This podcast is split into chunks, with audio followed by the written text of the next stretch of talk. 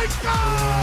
They score! Welcome to God's Playbook with your host, Father Rico Passero. Lock at the 20, 10, 5, touchdown! Touchdown! Let's play ball.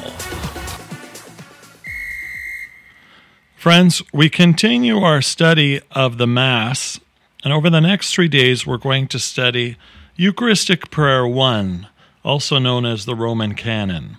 So I'm going to break this up into the next three talks today, tomorrow, and Thursday. So let's delve into the first of the four main Eucharistic prayers.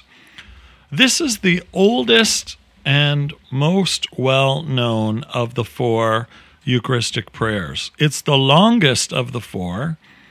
And once again, what I'm so moved by in our church is the history of it. This is the most ancient of the Eucharistic prayers. The others are based on this one. So we call this Eucharistic Prayer 1 or the Roman Canon. So we had just studied that we finish with the Holy Holy, and our posture has changed. We go from a standing position, and now we enter into one of the most solemn parts of the Mass. And notice our posture changes, so we kneel. Kneeling down suggests the humility that each of us are experiencing as we prepare to have the Holy Spirit come upon the gifts of bread and wine and transforming them into the body and blood of Jesus. Not a symbol, but a reality.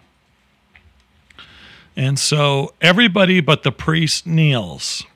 Now you say, well, why doesn't the priest kneel? Is it because he's holier than us? And the answer is no. The priest is acting in the person of Jesus Christ, persona Christi. That's what the priest is, in the person of Christ. So you'll notice that the language that the priest uses is also, this is my body, this is my blood.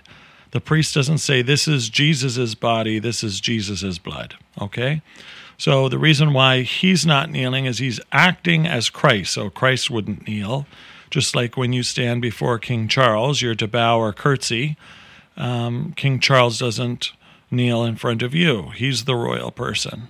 Um, so, how much greater God is. That's why the priest doesn't kneel. But we will pay attention to one point where the priest will genuflect, and we'll come back to that, okay? So, the position of everyone should be kneeling. Now, again, if kneeling is not a possibility because of your uh, personal health situation, then you can remain in the pew and have your head bowed. That shows the same reverence if your body does not allow you to kneel because of, you know, knee issues or leg issues, etc.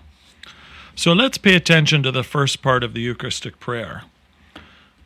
The priest standing has his hands extended. And once again, this is called the orans position, where you'll notice his arms are out in an open form and the palms of his hands should be facing up as he lifts the prayers of the people up to God. And he says these words To you, therefore, most merciful Father, we make humble prayer and petition through Jesus Christ, your Son and our Lord, that you accept and bless these gifts, these offerings, these holy and unblemished sacrifices.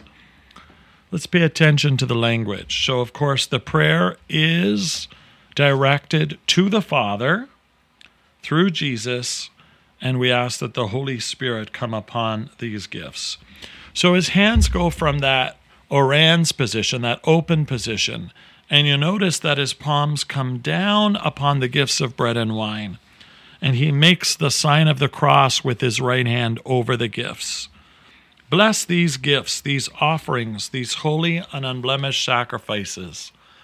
This shows to us that we are giving to God what God has asked us to give, and that is the use of bread and wine. The use of bread and wine goes back to Jesus' time at the Last Supper, where he invited the disciples to do as he had done. So the church, for the centuries, has done just that. Okay?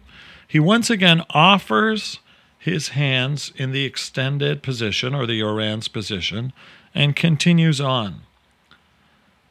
Which we offer you firstly for your holy Catholic Church. Be pleased to grant her peace, to guard, unite, and govern her throughout the whole world. So this shows that we are offering layers of prayer within the Mass. So, first and foremost, we are praying for the Universal Catholic Church. And this should inspire us to realize that whenever we pray, we are praying in a global fashion, not just in a personal way. If I just say my own prayers, that might be personal. But at the Mass, we are called to pray for everyone. So, this Holy Catholic Church be pleased to grant her peace, to guard, unite, and govern her throughout the whole world. So, we are praying for the global church. Then the prayer goes on to say, Together with your servant, Francis, our Pope, and blank, our bishop. So, depending on what your bishop's first name is, that name would be slotted in here. In my diocese, it's Gerard. So, we always say, Gerard, our bishop. In your diocese, your priest would say whatever the um, bishop's name is, and they always use the first name, not the last name and all those who, holding to the truth, hand on the Catholic and Apostolic faith.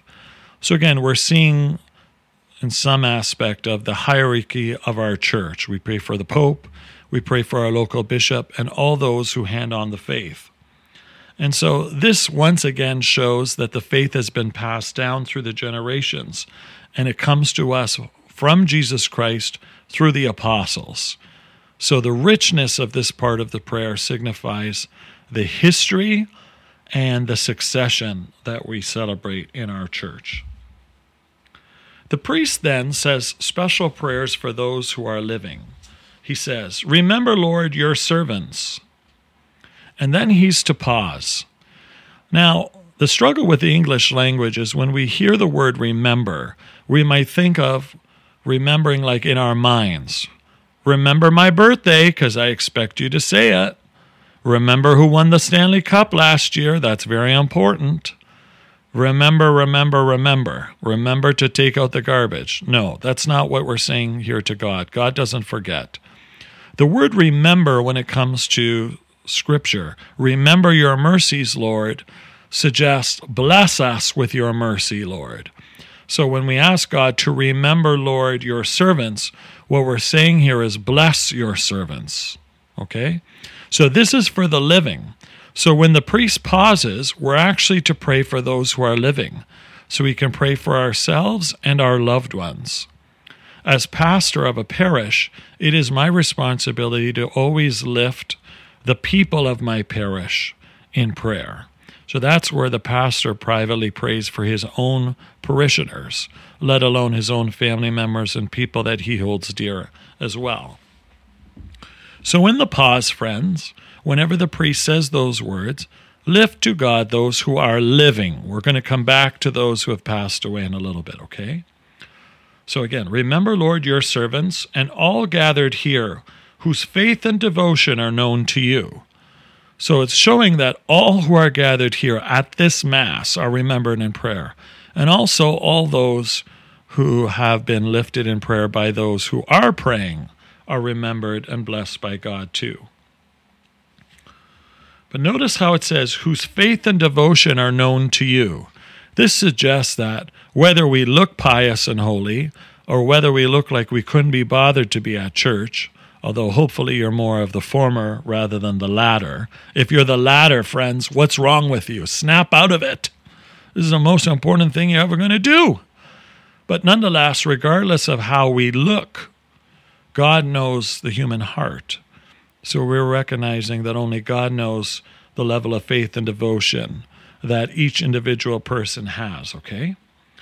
Then we go on to pray, For them we offer you the sacrifice of praise, or they offer it for themselves and all who are dear to them, for the redemption of their souls.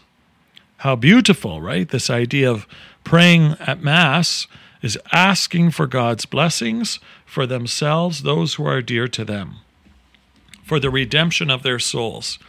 What this allows, too, friends, although it, it isn't to get others off the hook, is that I can even pray for my loved ones who are not present. Perhaps they're sick in a hospital bed or homebound. Perhaps they've fallen away from faith, or they're stuck at work and can't get out of work This is an opportunity to lift them in prayer with us as we pray as the communion of saints.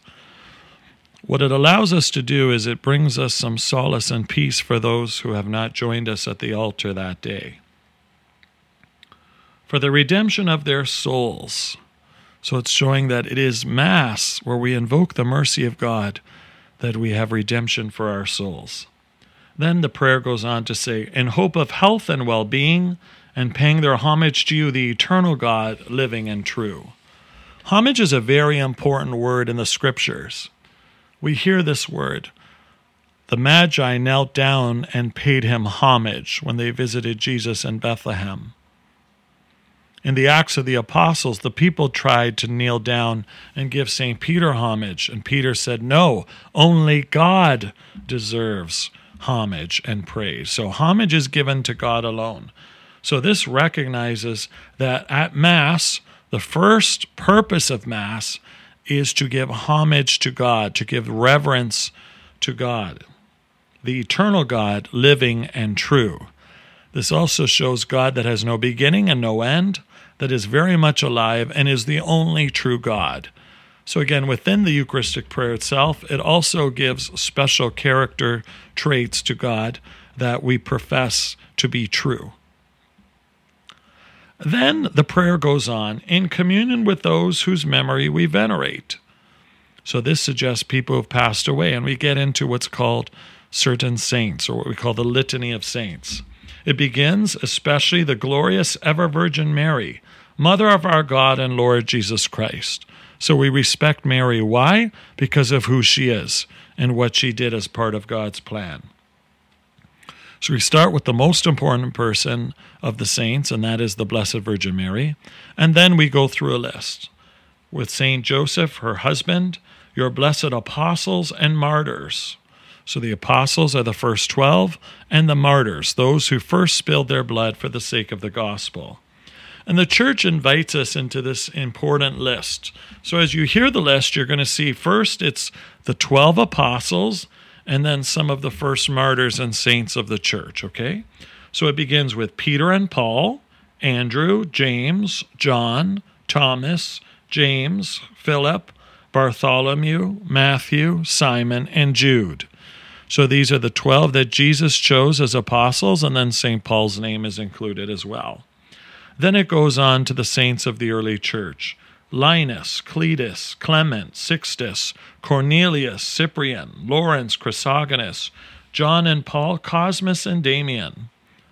So these are the saints of the early church. And then we conclude with, and all the saints. We ask that through their merits and prayers, in all things we may be defended by your protecting help.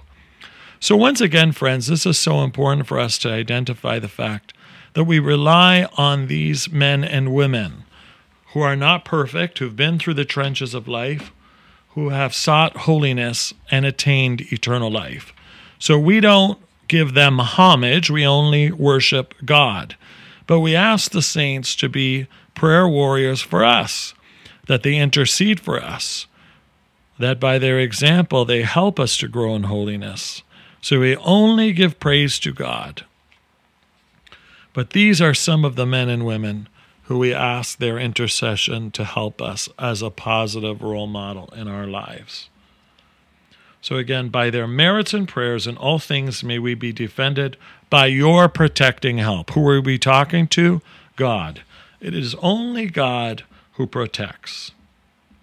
So, again, this short litany of saints helps us to call upon the saints to pray for us, the church. Then the priest goes on to say, Therefore, Lord, we pray, graciously accept this oblation of our service, that of your whole family order our days in your peace, and command that we be delivered from eternal damnation and counted among the flock of those you have chosen. Very, very beautiful here. So, again, Lord, accept this oblation of our service. We are in service to God. That of your whole family order our days in your peace. So, signifying that we are asking this to come upon everyone, not just selfishly ourselves. and that we be delivered from eternal damnation, closely linked to the Lord's Prayer, right? And lead us not into temptation, but deliver us from evil. So, again, all the parts of the Eucharistic prayer are biblically based. And count among the flock of those you have chosen. Think of the beautiful imagery that Jesus gave us as the Good Shepherd while he was preparing his apostles, his first players, to be able to be his captain and assistant captains and to inspire the rest of the world to buy into his plan. Not for the winning play in football, but rather for the gift of eternal life. Then the priest goes on to a part of the prayer in which his hands change position. Once again, now his palms face down as he brings his hands not in an extended position, but upon the gifts of bread and wine as he says this prayer.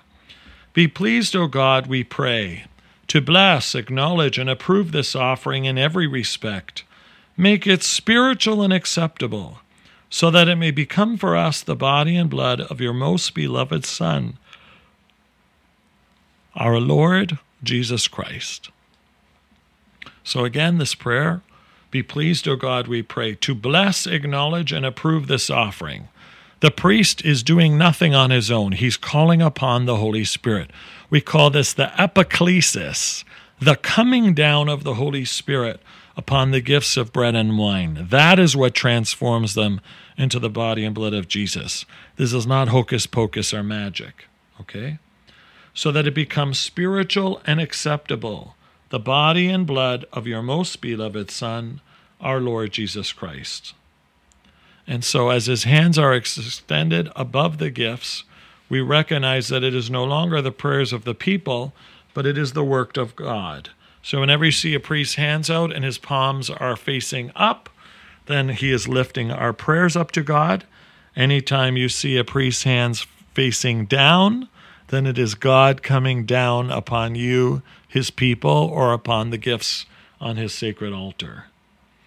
So, this is the first third of the first Eucharistic prayer, or the Roman canon.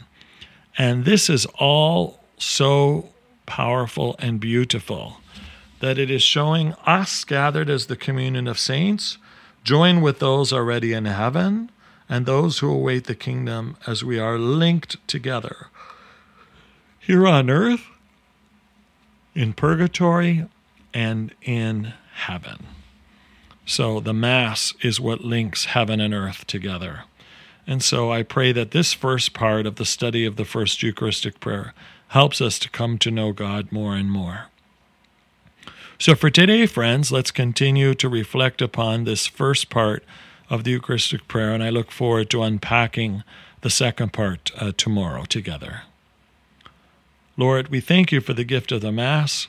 We thank you for the gift of the Eucharistic prayers, in which we hear those beautiful and powerful words to have your body and blood be that of a transformation and to help us to strive for holiness.